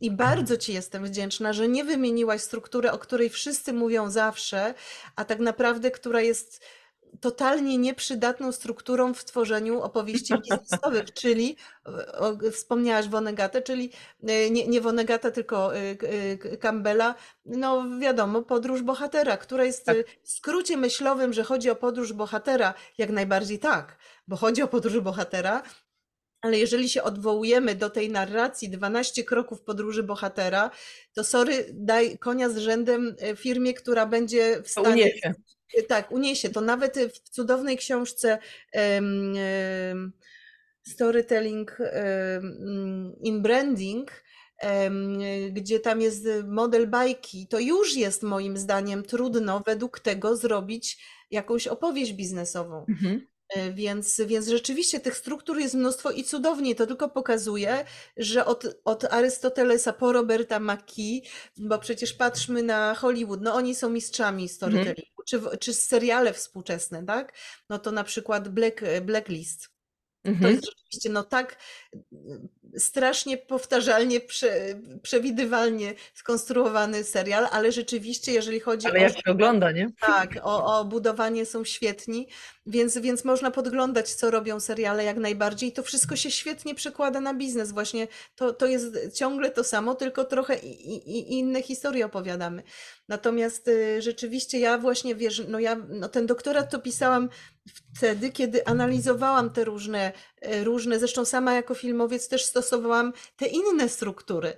Ale mhm. potem się okazało, że to jak im, im bardziej jak korzystałam z jakiejś struktury, tym jakby w tym filmie brakowało trochę takiego, takiego ognia, że gdzieś on mi się, on był za bardzo przeintelektualizowany. Jak, jak postanowiłam, że że może przyjrzę się na bazie tej całej wiedzy i tych wszystkich książek, czy jest jakaś taka inna metoda, żeby opowiedzieć uniwersalną historię, no to najpierw odkryłam taką moją własną metodę na bazie tego wszystkiego, tak? To nie jest tak, że ja coś sobie wymyśliłam, to jest, to jest po prostu, z, czerpię też z praktyki robienia filmów hmm. i pisania artykułów, no bo to przecież no, mistrzowie opowieści to są dziennikarze, no dobra story, no to jest właśnie to, co sprzedaje. Reportażyści.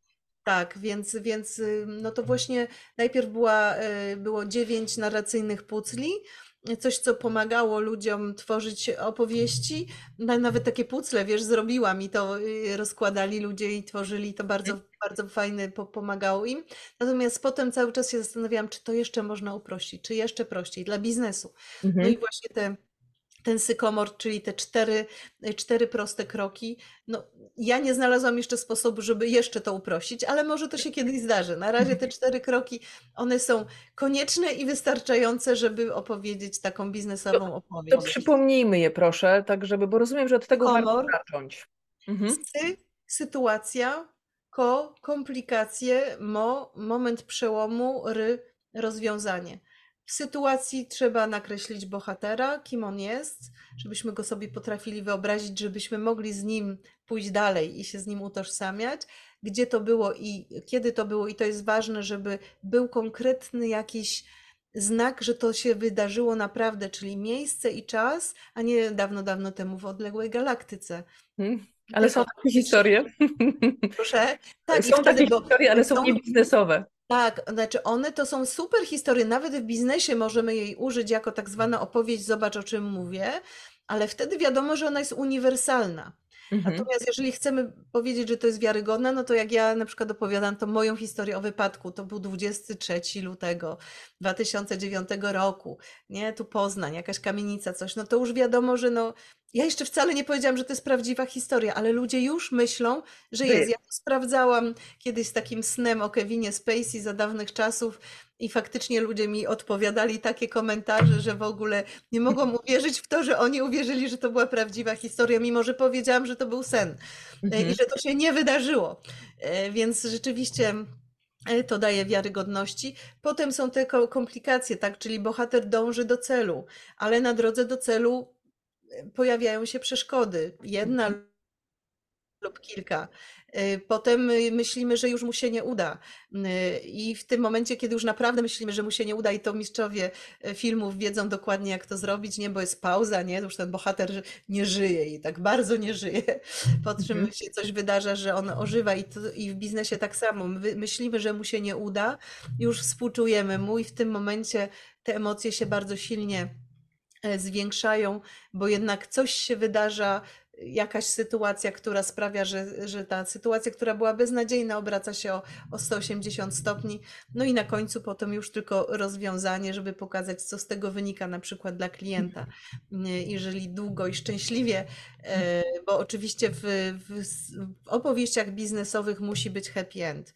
I tym mhm. to też się różni od innych opowieści. Mhm. Natomiast ten happy end to tak trochę przewrotnie powiem, to nie znaczy, że się musi kończyć opowieść sukcesem.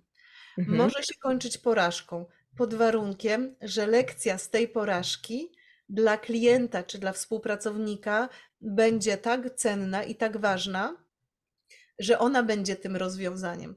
Bo on będzie wiedział, że jeżeli ktoś mi opowiedział taką historię, gdzie on dał ciała, krótko mówiąc, hmm i on mi ją opowiada, czyli po pierwsze jest uczciwy, po drugie, y, no przyznaje się, jest szczery, no można z nim budować relacje, ale ponieważ on już zrobił ten błąd, to on już go nigdy nie popełni, bo już mhm. wie, że takiego czegoś nie, nie, y, nie można robić. I to są w ogóle bardzo mocne opowieści, nie, nie każdy się odważy ją, jej powiedzieć, bo mamy taką tendencję, nie, że do, do trochę propagandy sukcesu, ale ta propaganda sukcesu zabije każdą historię. A, no właśnie, to jest ciekawe. A podasz jakiś przykład takiej marki, która Twoim zdaniem pięknie opowiada historię? Nie musi być jeden, bo pewnie masz ich y, kilka, ale żebyś, gdy, gdybyśmy, gdybym chciała sięgnąć, albo gdyby słuchacze chcieli sięgnąć i zobaczyć jakąś biznesową historię, to co polecisz?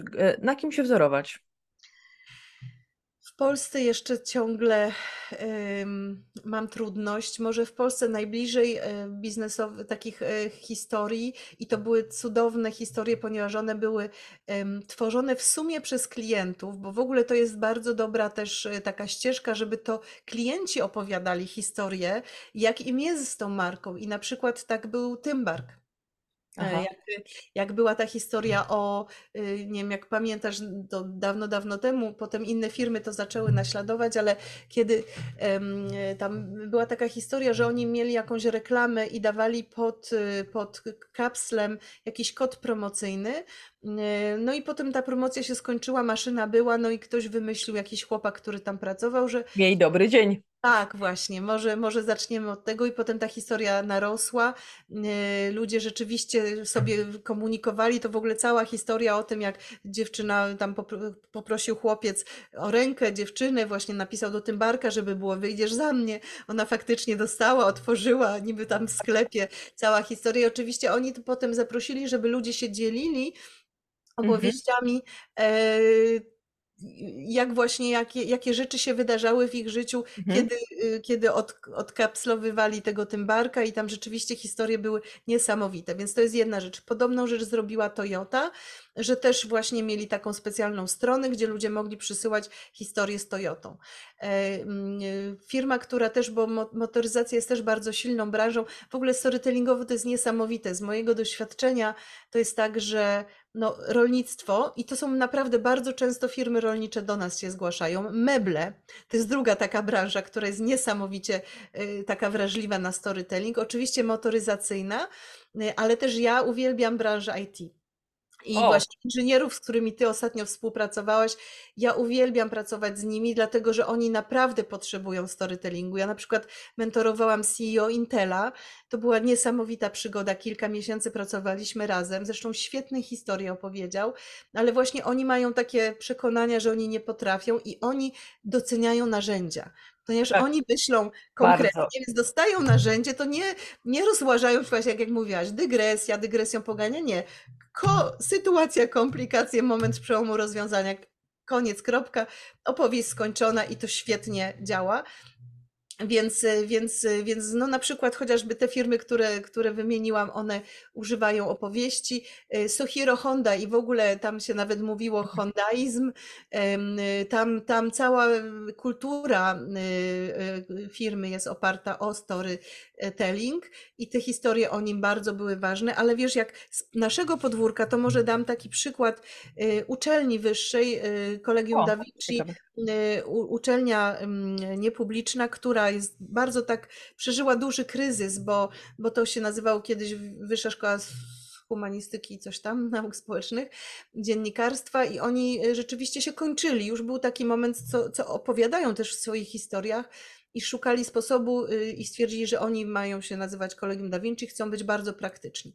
I teraz robiłam z nimi taki pro, projekt bo oprócz tego, że storytelling w marketingu i w sprzedaży się świetnie sprzedaje, y, świetnie się stosuje, to też właśnie bardzo dobrze na dzisiejsze czasy w employer brandingu. Tak. I to jest niesamowita siła, żeby, zwłaszcza jak mamy te takie trendy, które są, ten silent quitting, prawda? I, I rzeczywiście ludzie bardzo się mało związują w tej chwili już z firmami, to robiliśmy taki projekt employer story brandingowy, mm. który polegał na tym, że, bo to jest cudowne, kiedy się pracuje w strukturze pionowej, czyli mamy od powiedzmy rektora, prorektora, dziekanów, wykładowców, panią z marketingu, panią z biblioteki, mhm. ludzi, którzy są z różnych pięter, że tak powiem, budynku. Oni się dostali właśnie te narzędzia, e, ten storytellingowy kurs sprzedaży, opowiadaj i zarabiaj, to jest e-learningowe, więc mogli to robić w swoim zakresie i później pisali opowieści według tego klucza. I w efekcie tych opowieści powstała cudowna publikacja, pokazuję ją, bo można ją znaleźć w sieci. Y, to się nazywa Ciekawych ludzi y, historie, bo ciekawość jest ich, y, ich taką główną wartością, którą, która opowiada o ich marce.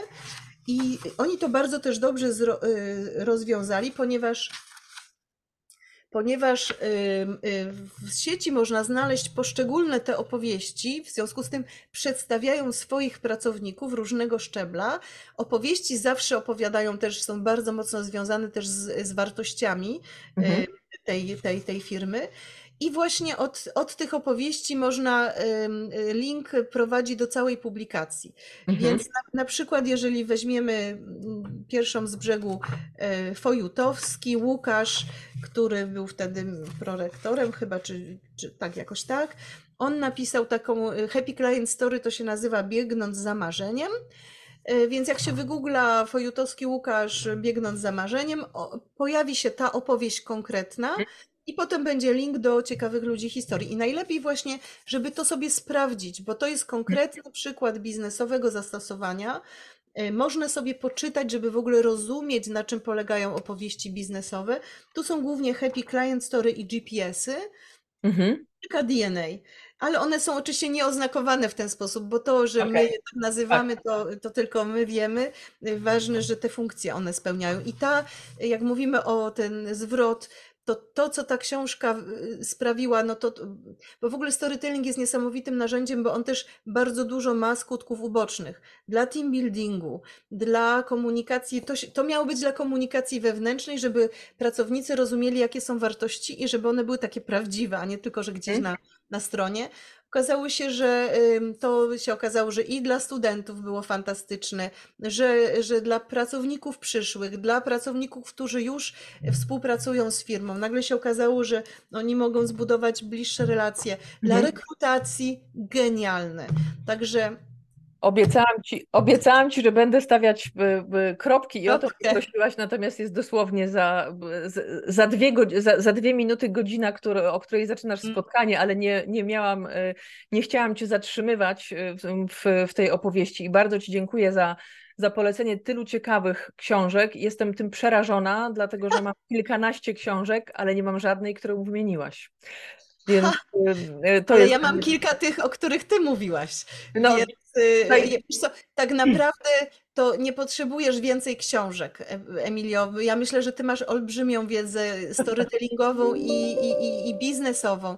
Ty teraz potrzebujesz tylko tyle, żeby usiąść na twoim pięknym, chociaż nie wiem, bo tak widać się tylko dotąd, a się nie znamy, ale e, siedzeniu i po prostu e, napisać opowieść, e, wybrać sobie jaki, jaki rodzaj opowieści. Ja bym ci proponowała, myślę, że na, no, czy na początek w ogóle opowieść sykomorową, żeby przećwiczyć strukturę opowieści, mhm. żeby, żeby to weszło ci tak, bo, bo, bo sykomor używamy w każdej opowieści, tylko mhm. potem są te jej implikacje biznesowe bardziej i przesłanie, żeby to była opowieść z przesłaniem, żeby te opowieści jednak miały jakąś taką mocną, mocne przesłanie i mhm. wtedy na przykład napisać albo GPS-a, czyli o Twojej drodze niesamowitej, która Cię doprowadziła do tego, że jesteś takim ekspertem. I to jest też dobra opowieść, żeby sobie po, po, popatrzeć na swoją drogę i powiedzieć tyle mi się udało w życiu, bo tak ludzie naprawdę, dopóki się nie napiszą, nie doceniają, tak. nie wiadomo, tak, my się nie, siebie nie doceniamy. I Happy Client Story myślę, że też właśnie jak ilu klientom ty już pomogłaś, ile fantastycznych doświadczeń, spotkań, ile, ile naprawdę ludzi uszczęśliwiłaś przez to, że pomogłaś im w rozwoju. I to są też bardzo wdzięczne opowieści, także myślę, że od tego bym namawiała cię, żebyś zaczęła, a nie wcale od kolejnej książki. Po prostu mm. to rób i zobaczysz i publikuj, w mediach społecznościowych, bo to od razu widać reakcję. Naprawdę, mm. to jest tak, że jak się opublikuje jakąś opowieść, zwłaszcza taką autentyczną, to, to nawet obcy się włączają i, i ta reakcja jest dużo mhm. większa niż e, kiedy, kiedy piszemy po prostu jakiś taki post, w którym nie ma serca i jest tylko informacja. Co więcej, ja parę miesięcy temu zaczęłam taką e, trochę nową podróż, ale w, właśnie w, te, w takiej tematyce, która jest bardzo bliska mojemu sercu i gdzieś te wątki się właśnie połączyły. Mm. E, I też się szykuję do takiej historii, ale powiem Ci, że ja po prostu lubię czytać, a książki storytellingowe i o storytellingu, one są wyjątkowo, a, wyjątkowo ciekawe, bo też są barwne i tam jest wiele historii, tak? Nawet mhm. czasami takich historii, e, które opowiadają o pewnych wystąpieniach, które wszyscy, wszyscy znamy, ale mhm. znowu przesiane i poukładane w pewien y, taki sekwencyjny sposób, uwypuklone pewne rzeczy, które też wnoszą jakąś nową wartość do tego, jak myśleć o historiach, jak je układać, jak uczyć ludzi, żeby robili to dobrze. E, tak, Miałam tak. jeszcze milion pytań, natomiast e, przetrzymałam Cię Może drugi kiedyś, kiedyś ale, tak, jeszcze ale... może o wideo storytellingu jeszcze możemy się Słuchaj, ja przede wszystkim tak, nie powiedziałyśmy, od, e, nie poruszyłyśmy tematu Twoich książek. Ja Cię chciałam jeszcze zapytać trochę o takie mm, social mediowe mm, opowiadanie historii, czy ono się jakoś różni, czy nie. Więc jak to Ty zaproponowałaś, to ja Cię już zapraszam i zróbmy taki odcinek może na gwiazdkę o opowiadaniu historii, bo przecież jest w tym coś takiego, więc jeżeli, jeżeli się zgodzisz, to możemy nagrać w grudniu kolejny odcinek. Możemy, bo też ja właśnie mam y, szkolenia i będę miała szkolenia, bo mam taki pomysł, kiedyś wymyśliłam, że przecież jest cudowna rzecz, że zamiast tak szukamy pomysłu na prezenty, zastanawiamy się, które kolejne rękawiczki i kalesony i coś tam jeszcze, Skarpetki. można też podarować opowieść i mam y, i, i, uczę tego, jak taką opowieść skonstruować, żeby to była piękna opowieść na prezent. Także Ja rozumiem, że my po prostu tylko już na offline ustalimy sobie termin i nagramy tę y, rozmowę. Byłoby mi bardzo miło, bo myślę sobie, że nie ma nic bardziej zindywidualizowane, zindywidualizowanego jak piękna i dobrze opowiedziana e, historia, chociaż ja, ja, też mam swoje przykłady takich marek jak Kubota czy Allegro, które zostało mi w sercu sprzed, sprzed kilku lat. Kaczuszka. E, tak, tak. Tak, tak. Ja o Kaczuszce mogłabym parę rzeczy powiedzieć, bo tam właśnie trochę błędów wyłapałam. Znaczy ona była piękna i płakałam tak samo jak wszyscy, którzy jak ją zobaczyli. Natomiast i to jest właśnie cudowne, ale rozłożywszy ją na części pierwsze, pokazałam co tam jeszcze. Jest zresztą u mnie na blogu gdzieś ta historia, gdzieś jak tam się wrzuci to, to, to, to, to na monikagorska.com to będzie, będzie właśnie dokładnie używając struktury opowieści, gdzie tam jeszcze można by było coś bardziej podkręcić. podkręcić. Ale to była pierwsza w ogóle chyba reklama, rzeczywiście taka typowo storytellingowa w Polsce, jak, jak przynajmniej z tego, co ja zauważyłam. Jesteśmy, to znaczy tak, nie mamy jeszcze terminu, ale umawiamy się na, na, e, na nagranie odcinka grudniowego, żeby słuchacze mogli sprezentować historię, jak nie będą mieli e, pomysłu na, e, pomysłu na, prezent. prezent. A przy I okazji to... możemy opowiedzieć o mojej książce, która też jest no fantastycznym prezentem. Też ja, ja, się dzisiaj, ja się dzisiaj zapisałam, bo ta książka na razie jest niedostępna, ale Monika już mi powiedziała na ofie, że będzie można Początek ją... grudnia już będzie. Pierwszy i drugi tom. Będzie o historiach, będzie jeszcze trochę o historiach w biznesie, na pewno będzie o tym, jak opowiedzieć historię i o trylogii Moniki. Ja Ci bardzo dziękuję, posypuję sobie głowę po... Przepraszam Cię, e, że zabrałam Ci tyle czasu, natomiast naprawdę nie chciałam Ci przerwać, opowiadałaś fascynująco, przepięknie Ci dziękuję i za chwilę piszę do Ciebie maila z propozycją terminu. Bardzo dziękuję. A ja bym też tylko chciała na koniec zostawić Was taką myślą, że yy, błędy są tylko dowodem na to, że próbujesz, że nie nauczysz się opowiadać, jeżeli nie, nie zaczniesz opowiadać i że, że to jest łatwiejsze niż myślisz. E, trzymaj się jakiejś struktury, wybierz jakąkolwiek, możesz sykomora, możesz jakąś inną, ale trzymaj się struktury, bo struktura daje wolność i nie mogę się doczekać, jak mnie kiedyś otagujecie, e, Monika Gorska, e, to, to, to chętnie wejdę do Was na stronę w mediach społecznościowych i zobaczę i może zostawię nawet komentarz, jeżeli to będzie rzeczywiście e, opowieść, a najlepiej po prostu spróbować i sprawdzić, czy to jest coś dla mnie. Pięknie Ci dziękuję za dzisiejszą rozmowę. Już cieszę się na kolejną. Wszystkiego dobrego. E, I mam nadzieję, że zainspirowałyśmy, a przede wszystkim Ty zainspirowałaś słuchaczy do tego, żeby zaczęli uczyć się. Czują, nie, e, czują, że nie umieją, ale, ale e, usłyszałam kiedyś, że każdy potrafi opowiadać historię, tylko trzeba je po prostu wyszlifować. I tego wszystkiego życzę tak. słuchaczom. Dziękuję Moniko za dzisiaj i do miłego zobaczenia niebawem. Do zobaczenia. Dziękuję za Twój czas. Mam nadzieję, że nasza rozmowa była dla Ciebie inspirująca. Jeśli Ci się podobała, udostępnij ją znajomym, zostaw lajka i zasubskrybuj, aby nie umknął Ci żaden odcinek. Będzie mi miło, jeśli podzielisz się swoją opinią. Napisz kilka słów recenzji. To dzięki Tobie mogę się rozwijać i trafiać do szerszego grona odbiorców. To dla mnie ważne i bardzo Ci za to dziękuję. Już dziś zapraszam Cię na kolejny odcinek. Sprawdź, jak różne są odcienie biznesu.